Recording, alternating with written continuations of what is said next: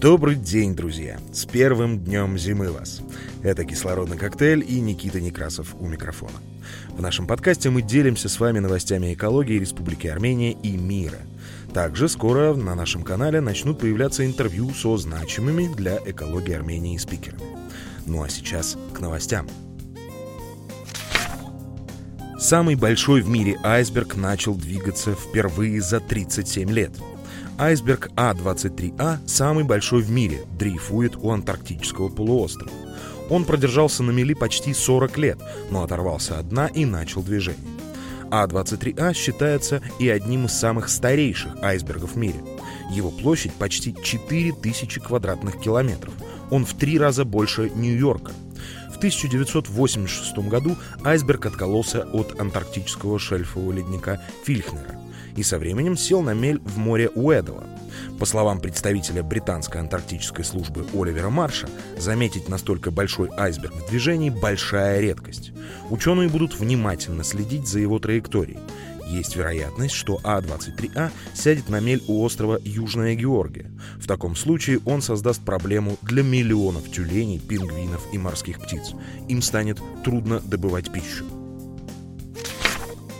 Над Антарктидой вновь появились большие озоновые дыры. Новые исследования ученых из университета Отаго, Новая Зеландия, предостерегают о нарастании проблем с озоновыми дырами над Антарктидой.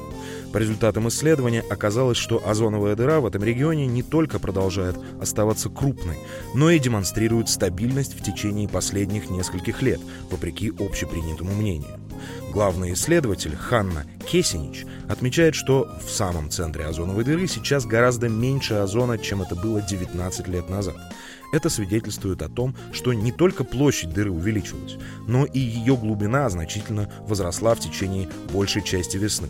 Исследователи обнаружили связь между снижением содержания озона и изменениями в воздушных массах, поступающих в полярный вихрь над Антарктидой. Это указывает на то, что факторы, кроме хлорфторуглеродов, могут играть роль в формировании больших озоновых дыр. Согласно научной оценке разрушения озона 2022 года, ожидалось, что озоновая дыра в Антарктике восстановится к 2065 году. Однако новые результаты показывают, что этот процесс может быть замедлен из-за неучтенных ранее выбросов хлора из аэрозолей, лесных пожаров и антропогенных источников состоялось очередное заседание Межведомственного координационного совета по реализации рамочной конвенции ООН об изменении климата. Оно прошло под председательством вице-премьера Тиграна Хачатряна. В ходе заседания был обсужден проект долгосрочной стратегии развития Республики Армения с низкими выбросами парниковых газов, подробно затронуты действия, необходимые для обеспечения среднесрочных и долгосрочных целей, поставленных в этом контексте по различным отраслевым направлениям. Членам Совета были представлены работы по совершенствованию системы мониторинга атмосферного воздуха. Была подчеркнута важность непрерывности процесса установки станций мониторинга качества загрязнения атмосферного воздуха. Состоялся также обмен мнениями о приоритетных направлениях работы Совета в 2024 году с целью эффективной координации и гармонизации мероприятий, содержащих климатический компонент. Ну и в конце выпуска по традиции к хорошим новостям. И сегодня будет небольшой их дайджест за прошедшую неделю. С 2024 года в Вильнюсе будут отдельно сортировать пищевые отходы. Жители смогут собирать органические отходы в специальные оранжевые пакеты, которые будут выдавать бесплатно, и оставлять их в обычных мусорных баках. На мусороперерабатывающем заводе их отсортируют, а затем используют как удобрение или в качестве сырья для получения энергии из биогаза. В будущем для сбора пищевых отходов сделают отдельные контейнеры. Российские ученые предложили новый способ переработки упаковок типа тетрапак. Ученые Северного Арктического федерального университета имени Ломоносова предлагают использовать для этого технологию сухого разлома. Такой способ позволит более эффективно измельчать пластиковые слои и удалять их из волокнистой массы, а переработанную макулатуру можно будет повторно использовать в производстве бумаги и картона. Канада запретила внутреннюю торговлю слоновой костью и рогом носорога, а также импорт охотничьих трофеев с ними. За последние сто лет популяция африканских слонов сократилась на 96% из-за браконьерства. Ежегодно в Африке погибает до 25 тысяч слонов и 1300 носорогов. Ученые предупреждают, что эти виды могут полностью исчезнуть в течение нескольких десятилетий. Решение Канады направлено на борьбу с незаконной торговлей дикими животными. О погоде.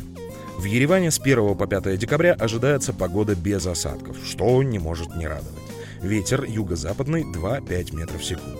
На выходных и в начале грядущей недели температура воздуха постепенно повысится на 5-6 градусов. В Лоре, Тавуше, Сюнике на 10-11 градусов. Более подробно о погодных условиях на ближайшие дни можно ознакомиться на сайте meteomonitoring.am. В выпуске использованы материалы «Земля касается каждого», проекта «Экосфера», «Кедр Медиа», Министерство окружающей среды Республики Армения, «Арм Гидромета». Дорогие друзья, помогите нам становиться лучше своими комментариями в наших соцсетях. Ведь только вместе мы сможем положительно повлиять на улучшение экологии Армении, а следом и мира. Если вы хотите помочь нашему проекту финансово, становитесь нашим патроном. Ссылку на Patreon оставлю в описании к этому выпуску. С вами был Никита Некрасов и кислородный коктейль. Требуйте долива после отстоя пены.